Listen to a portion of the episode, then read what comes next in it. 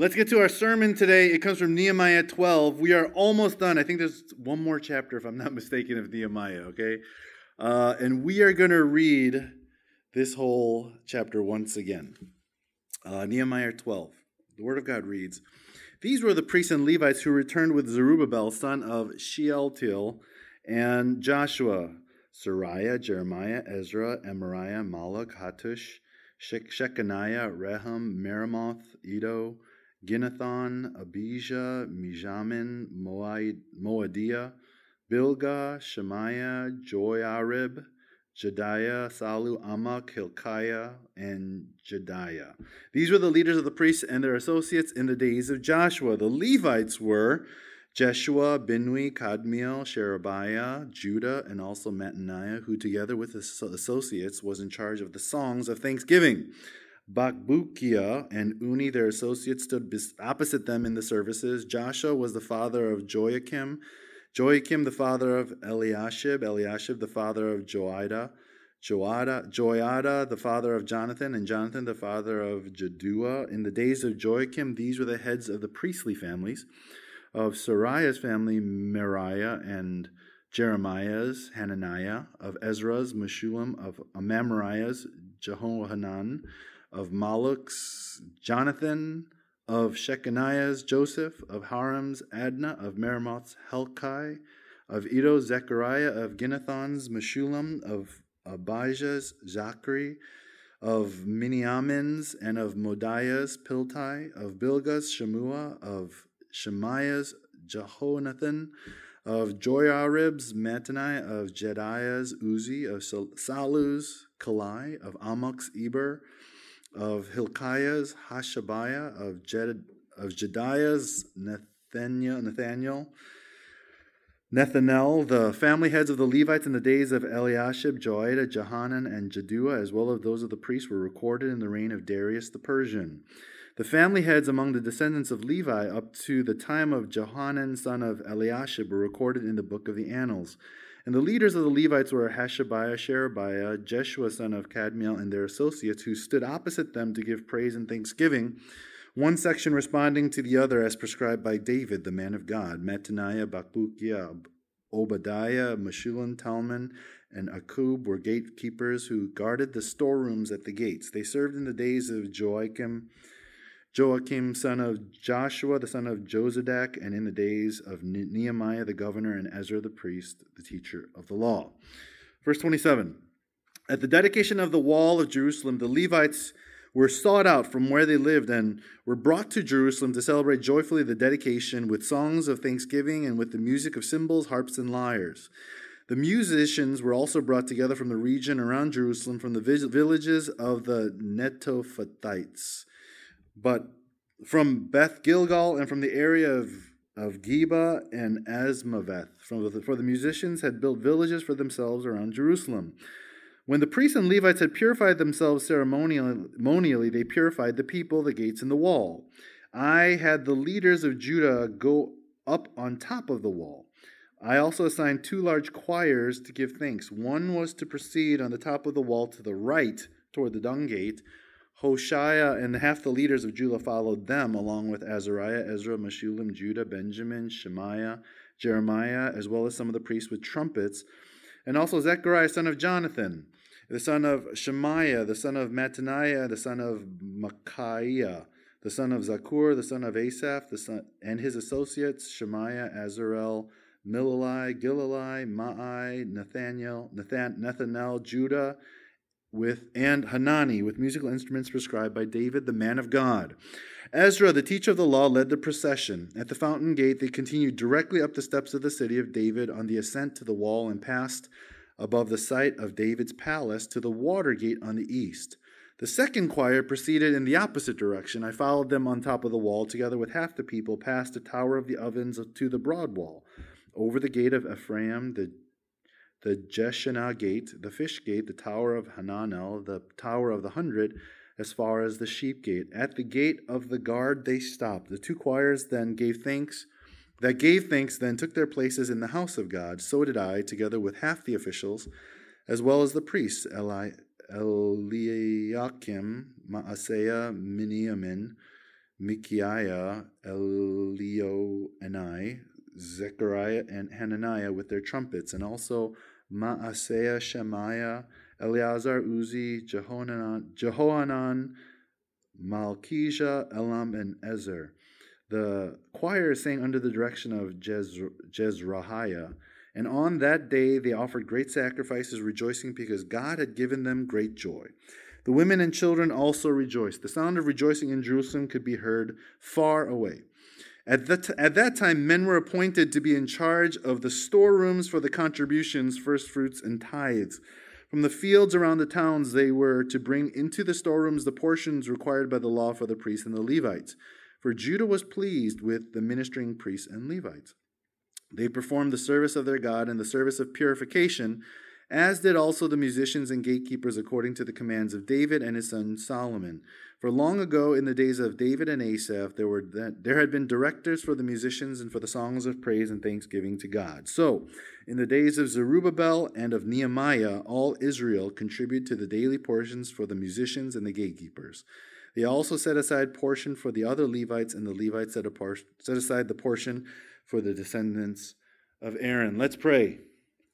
Father, we thank you for your word. And we thank you, God, that amidst all the names and amidst all this whole story, yet somehow you find ways to speak to us in 2022. And so, God, we ask that your voice can, you know, continually not only be heard, but heard loudly, heard powerfully within our hearts, so that we might truly respond as your people and be your people in our day and age today. We thank you, God, so much. In Jesus' name we pray. Amen. All right, that was a very difficult chapter to read. Okay. Uh, but once again, I read it because uh, a verse that has names in it to me is just as important as John 3:16. Right? If it's in the scripture, there's a reason why. And I may not understand it today, but I still read it because I honor that God knows why it's in there.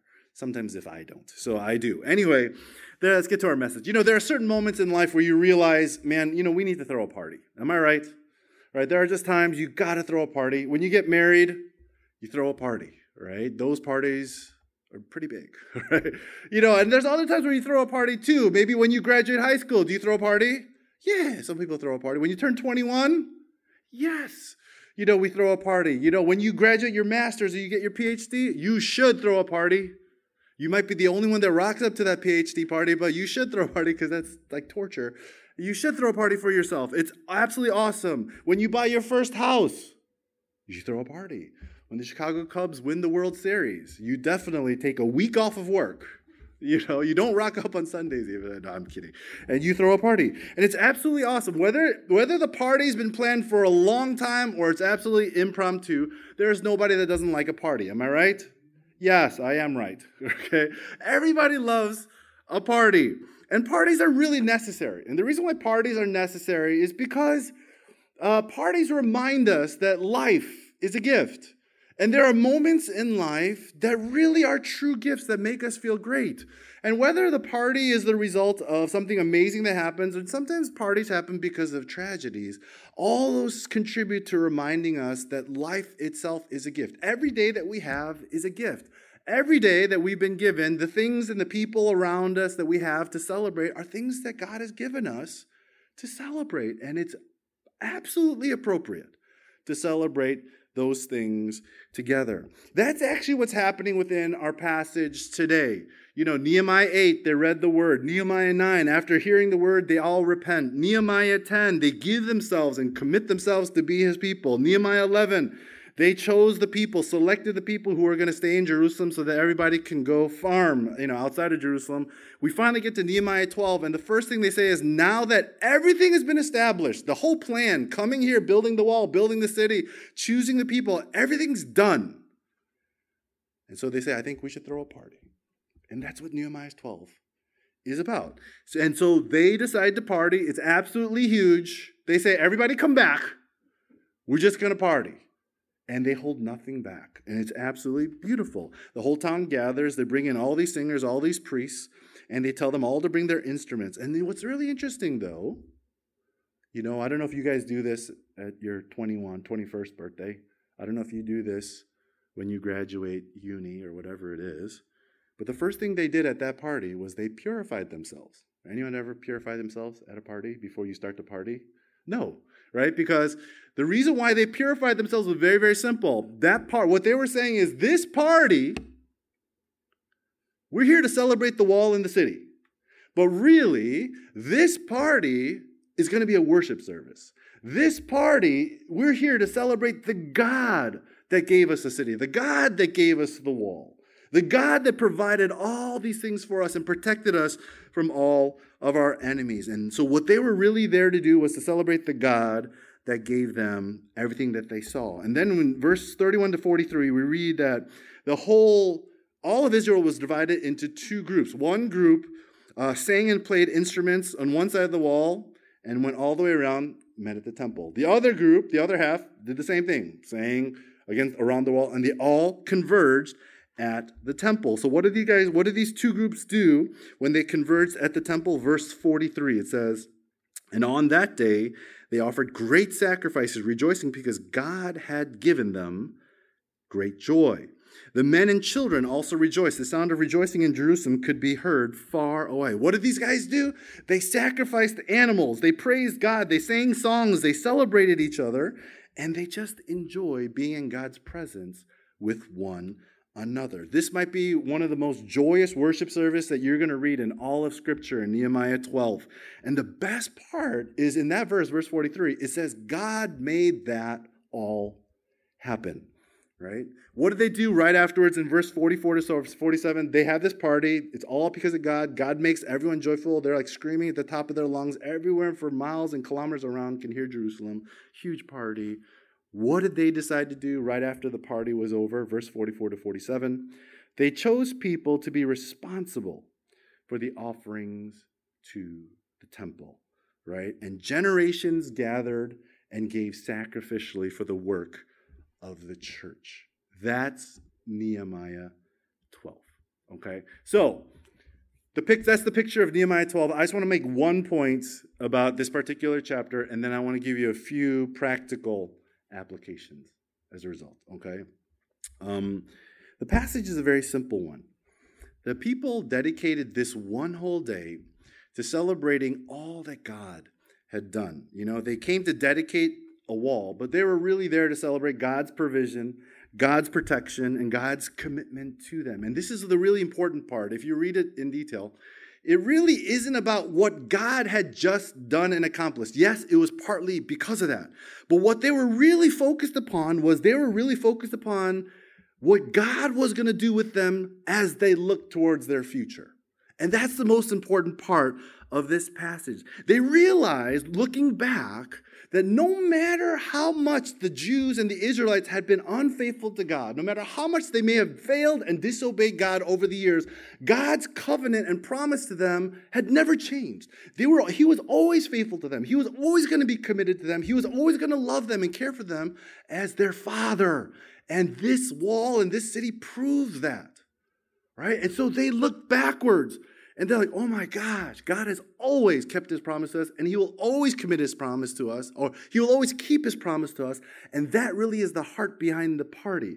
It's a party that looks forward and says, because God has been so faithful in, my, in our lives for hundreds and thousands of years, we can now party because we can be confident that God will always be with us in the future, that God will never break his covenant with us and will always be, even if we're unfaithful tomorrow, he will always be faithful to us. That is the heart of this party. So they celebrate that with no holds barred. Isn't that amazing? Have you ever thrown a party because you knew God was faithful to you? Right? We here in 2022, we don't know how to party. The moment we get touched by God and we, we get saved, you know what we do? We go to a prayer meeting and pray by ourselves with other people, which is great. You should throw a party, right? You should throw a party, inviting everybody over and go crazy and tell them, why are we doing this? Because I know in my future, God will always be faithful to me, regardless if I'm faithful to Him. You know what I'm saying? Declare how great God is. That's, that's, a, that's a, that's a basis of celebration every single day for our lives. That's why no, that's why the Bible says over and over again that no matter what happens in your life, no matter what you do, no matter what life looks like, no matter what the world looks like, the joy of the Lord can always be your strength. Because God will always keep his covenant with his people.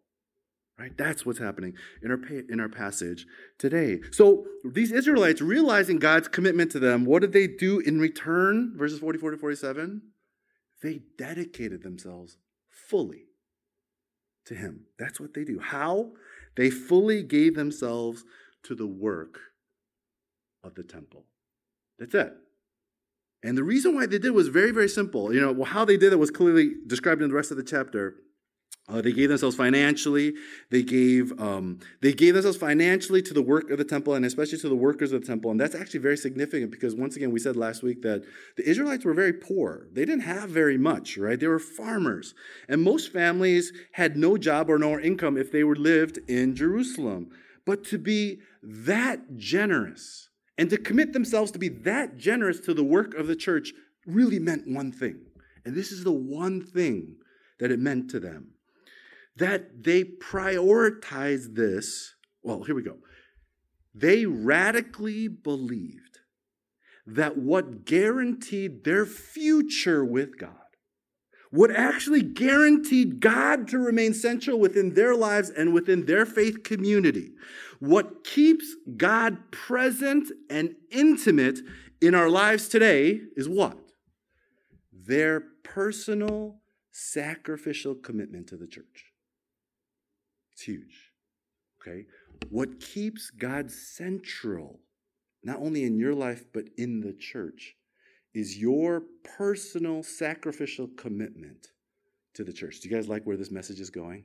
Can you sense it? But it's true. They believe they were they had no money, but they were willing to be generous to the church. They had no they had they had to like work for crops, sell crops, do all this kind of stuff, but they still spend time worshiping in the temple. Why? It's because they had this radical belief that if we want God to stay with us, if we want God to be an intimate part of our faith community, then each one of us has to personally, sacrificially be committed to the work of the temple. Isn't that amazing? Right? When God finds people who are willing to give all of themselves together for his worship, he loves being there. He loves blessing them. And the thing is, nothing has changed from like thousands of years ago and this when this story took place till today.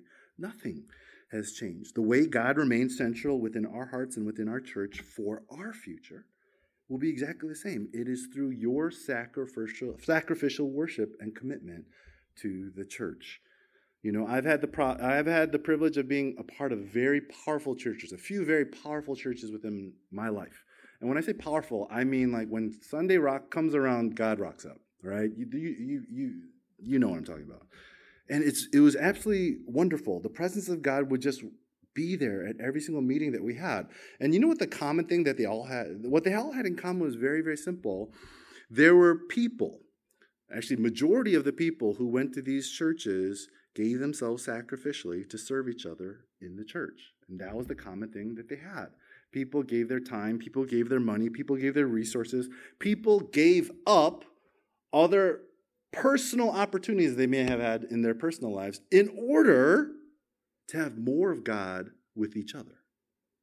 Right? It's a totally different mentality that they had. And if we want our church to have that as well, I think we need to adopt the exact same mentality.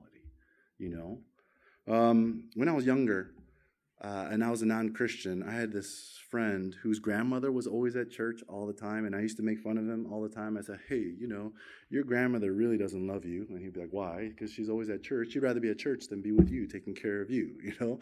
And I used to always make fun of him. But now I regret it because now when I think about that story, I realize this grandmother loved being at church not only because she loved Jesus, because she was probably but it's because she was probably driven with this conviction that when i contribute sacrificially to my church my church people can have more of God. Wow. You know, now it makes sense to me, right? You know, I used to think people were crazy to give so much money to the church. I used to always think, wow, your pastor must be a great salesman to get you donate that much money above your, your offerings, right? And I used to think people were absolutely crazy.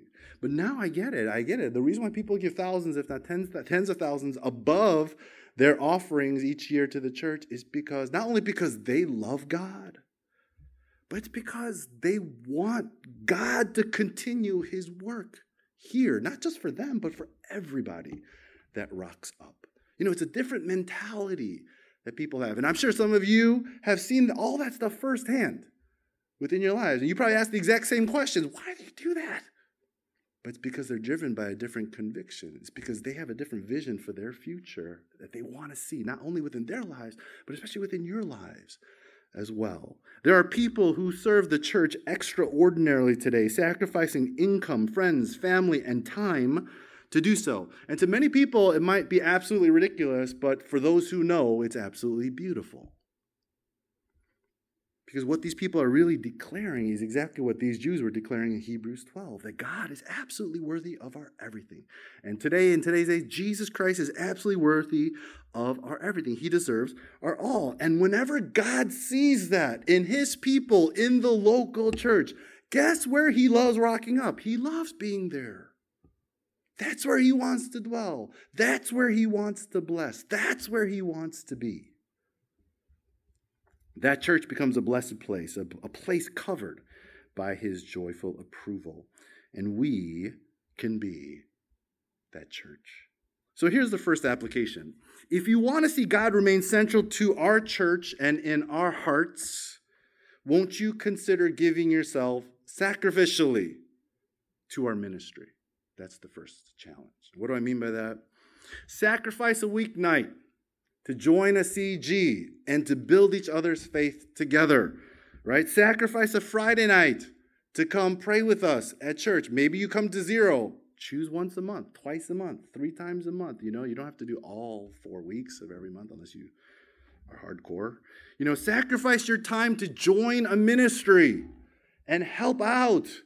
You know, anyone can do that. Join a ministry and help out. Sacrifice yourself for that. Sacrifice your money. Here we go, we'll get sensitive.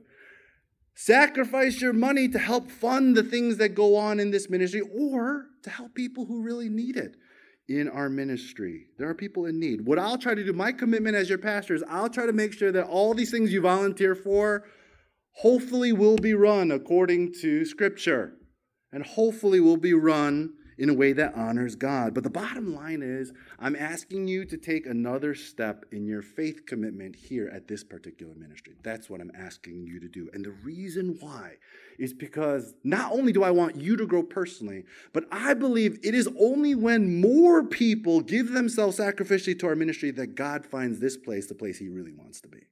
Right? Yes, He loves you. He always wants to be with you. He wants to be with us. But the lesson of our passage today is if we want the blessings of God to continue with us going forward, it really does take it takes the mutual sacrificial commitment of each one of us to each other. So that's what I'm asking. You guys, you guys get that? Are you guys uncomfortable? Hopefully not. Hopefully you realize, oh yeah, that's what I want to do. You know?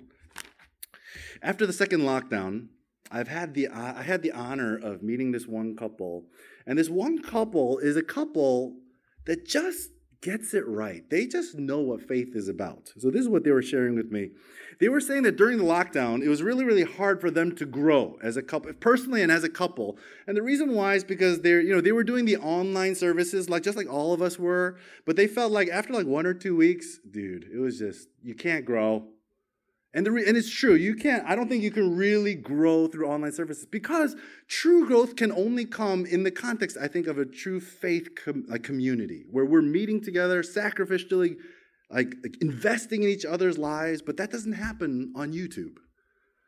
And so that's what, and one day, like in many, like two, three months later, they, I took an honest look at their faith and their faith as a couple, and they realized that it took a nosedive. It wasn't like not bad, it was bad. You know, they were in a very bad place. Um, and so when the opportunity came for church to meet back in person, instead of doing what everyone else did, which is kind of like slowly come back, let's see if it's safe and, you know, if the weather's okay, you know, maybe I'll rock up to church. They didn't do that. They realized, hey, if we're going to get our faith back on track to where we want it to be and where we need it to be for God, let's make a hard commitment. And so this is the hard commitment they made. They said, no matter what, we will always go to church. no matter how we feel, no matter, no matter what the weather is, no matter what circumstances is, no matter what our in laws are yapping at us for, we are going to rock up to church, no matter what. And they said, because our faith is, is in such a bad place, same with our small group commitments to their small and in their church and their small group. They said, no matter what, because we know we miss what we miss the most is faith community. And this is what we need the most to grow. We will never miss one week of well, I, will call it CG. We'll never miss one week. So, no matter how they felt, no matter what the weather was like, they always rocked up every week to church on Sunday and every CG. Um, and because of that one simple commitment, they found their faith skyrocketing. They found their faith and they found themselves enjoying God much more powerfully. And, what, and it, was, it wasn't just them, but they realized as they challenged others, shared that with others, and other people made that similar commitment in their church as well, that everyone else's faith was also growing very, very powerfully. But the thing is, in light of Nehemiah chapter 12, to me it makes perfect sense, doesn't it? Right? When we when we read what we read today, because it takes the firm commitment on our part to the ministry, to the church, in order for us, our corporate worship in Christ to grow. It takes our personal commitment to the church in order for our corporate growth to happen. And that's what was absolutely beautiful about their story. You know, I know so many people and so many families who have still never come back to church. Not our church, but in other churches. They still never came back to church after the second lockdown, right? And I know no matter what, no matter what they say, their faith is not in a good place. Because true faith and true faith growth can only grow in the context of true community, right? But the thing is, I get it. And I bet other you guys probably get it too, right? It's so much easier to quote unquote do church online, right? It's so much easier to like watch that YouTube video of FLM service when I want to at 1 a.m. rather than rocking up here at 1:30 p.m. physically. I get it. You know, it's so much easier to do church the way we want it to do. And maybe for some of us, we even, you know, we start thinking stuff like this, you know. You know, we even say, even on Sundays, you know, I'll go to church if I feel like it. I'll go to church if the weather's okay. I mean, what does it really matter, right? Because church is all about that sermon, isn't it? I mean, I can sing songs, whatever, but church is all about that sermon. I can listen to that sermon. I can listen to that podcast anytime I want to. But here we go. Whenever you reduce church, this holy, transformative, God play, uh, God here present meeting, whenever we reduce, reduce church down to just a meeting or just a teaching or just a sermon or just singing three or four songs, whenever we do that kind of reduction, um, it just it should be a red flag, basically telling you that you're not thinking about God at all. You're just thinking about something that some man is doing, right? It also should tell you that you're not thinking about the faith community that you're a part of at all. And you're not concerned about their growth as well right because it really it, affects us all and so of course one day you're going to wake up and you're going to realize that maybe your faith has taken a nosedive which it probably will if you continue to think like that over many weeks or months, right? And if that's happening, if, that, if, if a lot of that stuff is happening within the church, your church will take a nosedive as well. That's why a lot of churches literally closed down after the second lockdown. So sad. You know? I say all this to address and challenge the current ethos of the church today, post COVID. You know, in a world that's all about our convenience, our passage today says that in order for our faith to grow, and for our or, or, and for God to remain central within our church, we must be sacrificially and stubbornly committed to God and to one another. So, the simple commitment I want to ask you to make is very is very clear, hopefully very simple. The, the example I gave of that couple making a hard commitment, will you make that hard commitment? That's all I'm asking. Make a hard commitment to your personal worship of God. Make a hard commitment to your personal commitment to love others. That is how you will grow in Christ. That is how you will grow others in Christ. Will you please make an unwavering commitment to our church and to CG? Will you stubbornly and sacrificially commit to being true worshipers of God and lovers of each other so that our corporate interactions with Christ can become stronger and more intimate. This is what's on the table. This is what is on line. We need you to do that. I need you to do that. You need other people to do that for you. Will you please do that? And just address a parallel issue. I'm going to be a little bit more challenging here. Um, now that you know what it takes for God to remain central and for us to grow together, will you please stop waiting for others to make church better for you? Will you please stop waiting for other people to make church better for you? Okay? It's tough. And what I mean by that is simple. There are people who go to church and just expect to be served. They expect church to be like that for them and to make them happy in this way or to serve them in this way. They expect other people in the church to treat them a certain way or they expect the church to operate in a better way. And, and they, walk up, they walk home or they get in their cars and they're like, nah, and, they, and they have all these complaints about church, right? And I get it. I get it. I, you know, as the church leader, I understand all that stuff. But instead of taking an active step to identify the weaknesses of church because every church has weaknesses. You know, all we do is point out those things and we judge those things. And when that is what, if, if that's what characterizes your church journey, there's no way you're going to grow. You're going to one day end up out of church, right? But the saddest part of all that is you totally miss what church is all about. And it wasn't, it's not an organization that's here to serve you better, but it's an organization that helps all of us grow to know Christ intimately and powerfully when we all love Him and serve each other with our lives. That's what we're getting at today. So, um, ultimately, can I ask you to initially take a healthy step, not only for yourself, but for our church, by just simply making church about the worship of God for your life first? I believe if you do, everything will just get better, okay?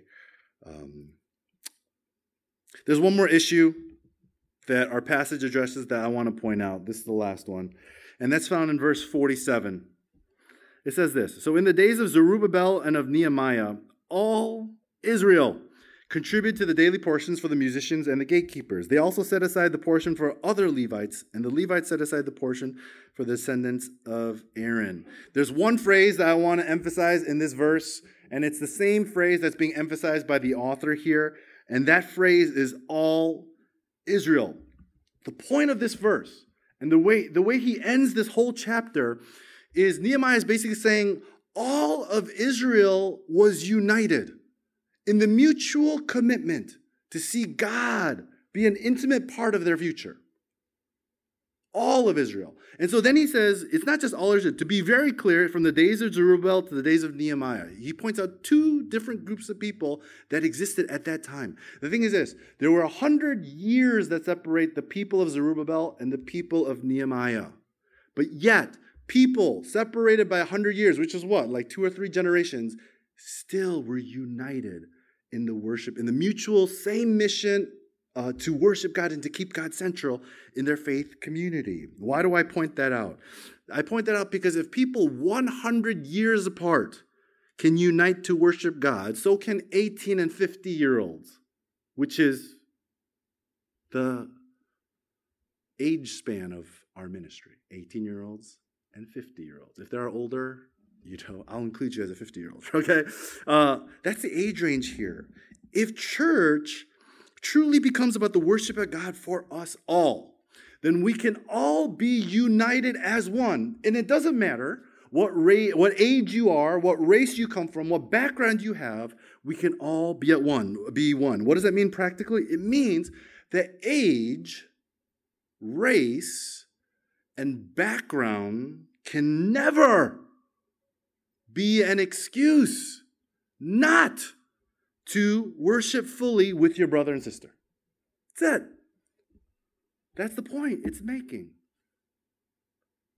And I would love to see that happen here at our church. That's all I really want to see, you know? And what's amazing to me as your pastor, I kind of believe it's right around the corner. It's not like it's something really hard that we have to try to do that's going to take like 10 years. No. For some of us, it's just flipping a switch. For others, it's like maybe I need to work a little bit hard. Maybe I do need to be more committed. I have to be more intentional, but it's good. Do you know how many people you're going to bless by making that intentional change? Amazing, right? To make that happen, however, we just got to do what these guys did. Dedicate yourself to making church about the worship of God stubbornly and sacrificially. Physically come to church, CG, declare the worthiness of Christ, and then show it to others through your love and care. That's our message today. It's a tough one, it's challenging, it's kind of in your face, but it needs to be because was, they were absolutely convinced thousands of years ago that the only way God is going to continue to be present with us is if we all come together sacrificially and make a mutual commitment to do that together. And I hope that you do the exact same thing so that we as a ministry can always have the presence of God with us. And so that each one of you can grow because your brother and sister next to you is giving their life for that. I hope we can all be that. I just want to end our message today with this song that I remember. I, it reminded this whole message reminded me of a song that I used to sing when I was when I first became a Christian. It's a song that's like 30 years old or something like that. But it's based on Isaiah 66, right? And it's a very simple song. There's only there's only a verse and a chorus. The verse is basically God saying, this is Isaiah 66, who's going to build my church? And the chorus says, I will. that's it. Okay? But that's it. Uh, it goes like this Heaven is my throne, God says. Earth is my footstool. But where's the house that you will build for me? Whom of you will hear the cry of my heart? Where will my resting place be? And what God is saying through all the theological languages God wants to dwell in our hearts. God wants to be with us. God wants His church to be the place where He rests and enjoys and hangs out with all of us all the time. The chorus says, Here, O Lord, have I prepared for you a home. Long have I desired for you to dwell. Here, O Lord, have I prepared a resting place. Here, O Lord, I wait for you alone. And the response is simply, Here I am. There's nothing more that I want than to be with you and with my brothers and sisters in your church forever. That's the whole song. I pray that we can all respond with the same desire. Let's become sacrificial worshipers that long for the continued presence of God in our lives and in our church. Let's pray.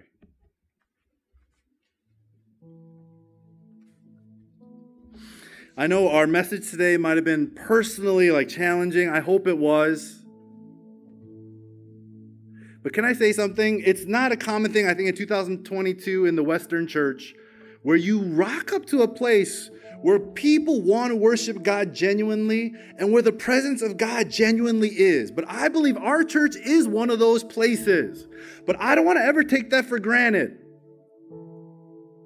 I don't want to let down my guard. I want to see God move more here. I want to see God transform lives more powerfully tomorrow. But in order for that to happen, it's not just the pastor that has to be crazy on this pulpit. It's not just the band or the CG leaders that have to give their all to serve each other. But it does take the members, it takes the personal, sacrificial commitment of members to make their lives a worship to commit themselves to the love and care of their brother and sister next to them at church. Whether I know them or not, whether they're 50 years older than me, whether they're from a different race, different background, different language, doesn't matter. We can all be united because we worship the same God and love the same God. And especially if you're in a place where you feel like your faith is taking a nosedive, this is the first step. So I'm inviting you today to take that first step. Don't look at, you don't have to look at yesterday. But I want you to pray today looking at tomorrow. And then I want you to respond to be that man or to be that woman in order for tomorrow to happen. Will you take your faith seriously? And will, will you care for the faith of your brother and sister next to you that much to be that man and to be that woman? I hope so. Let's pray.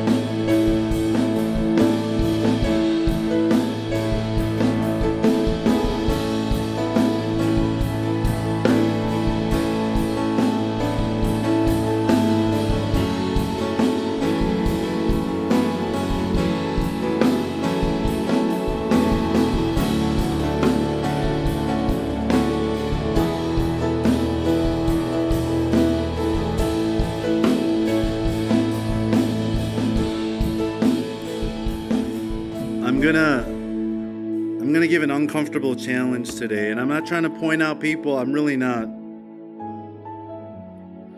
But if you're one of those people that kind of like staying in the shadows, if you're one of those people that kind of is making this intentional choice to not really get involved, can I ask you to change that today? I, I'm, I just, we need you. That's it.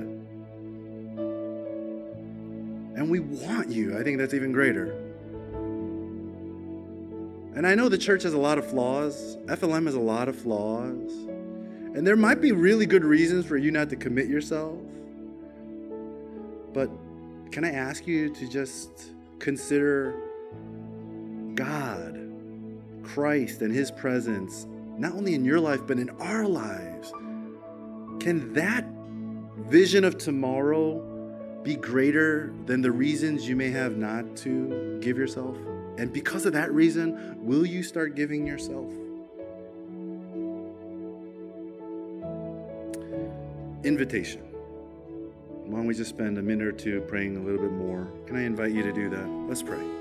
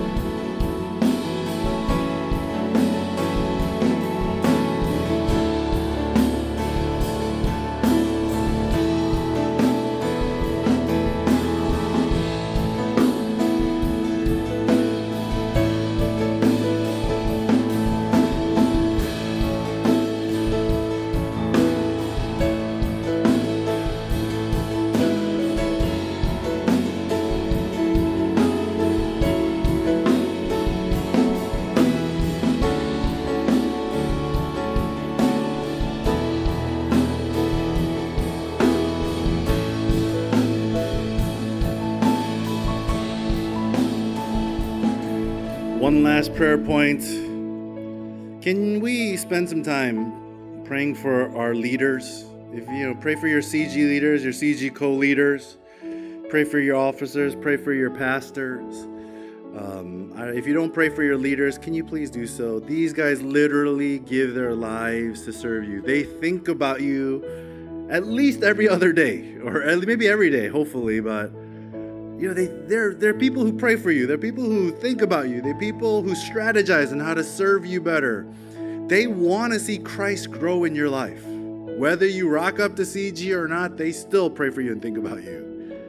So, can we pray for them today? And let's ask God to strengthen them, to comfort them. Let's ask God to anoint them with His presence so that His joy will always be their strength. Let's pray for our leaders today. Let's pray.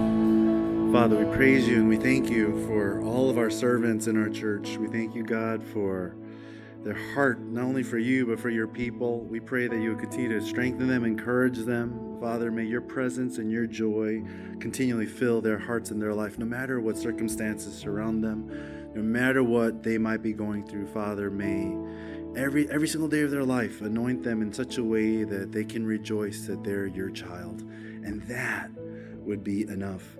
God, I know, I thank you even for the things that you're doing within this ministry. God, we see it like week after week.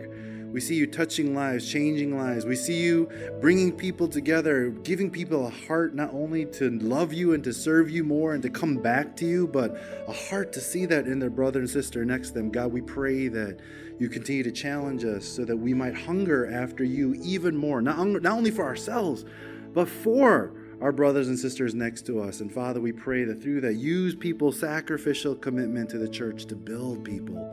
And Father, to be that open door so that your presence can do so much more within our lives. God, we thank you for what you're doing. And God, we pray that you continually unite us as one. And Father, help us never to let any barrier get in the way of being one so that this church might always be about your worship, so that you would always be central. And our greatest joy is that you are. And so, God, we pray that you help us every single day. Remind us every single day of what tomorrow really could be. And allow that to allow that faith in your promise to cause us to give ourselves more to you and to each other. We thank you, God, so much. In Jesus' name we pray. Amen.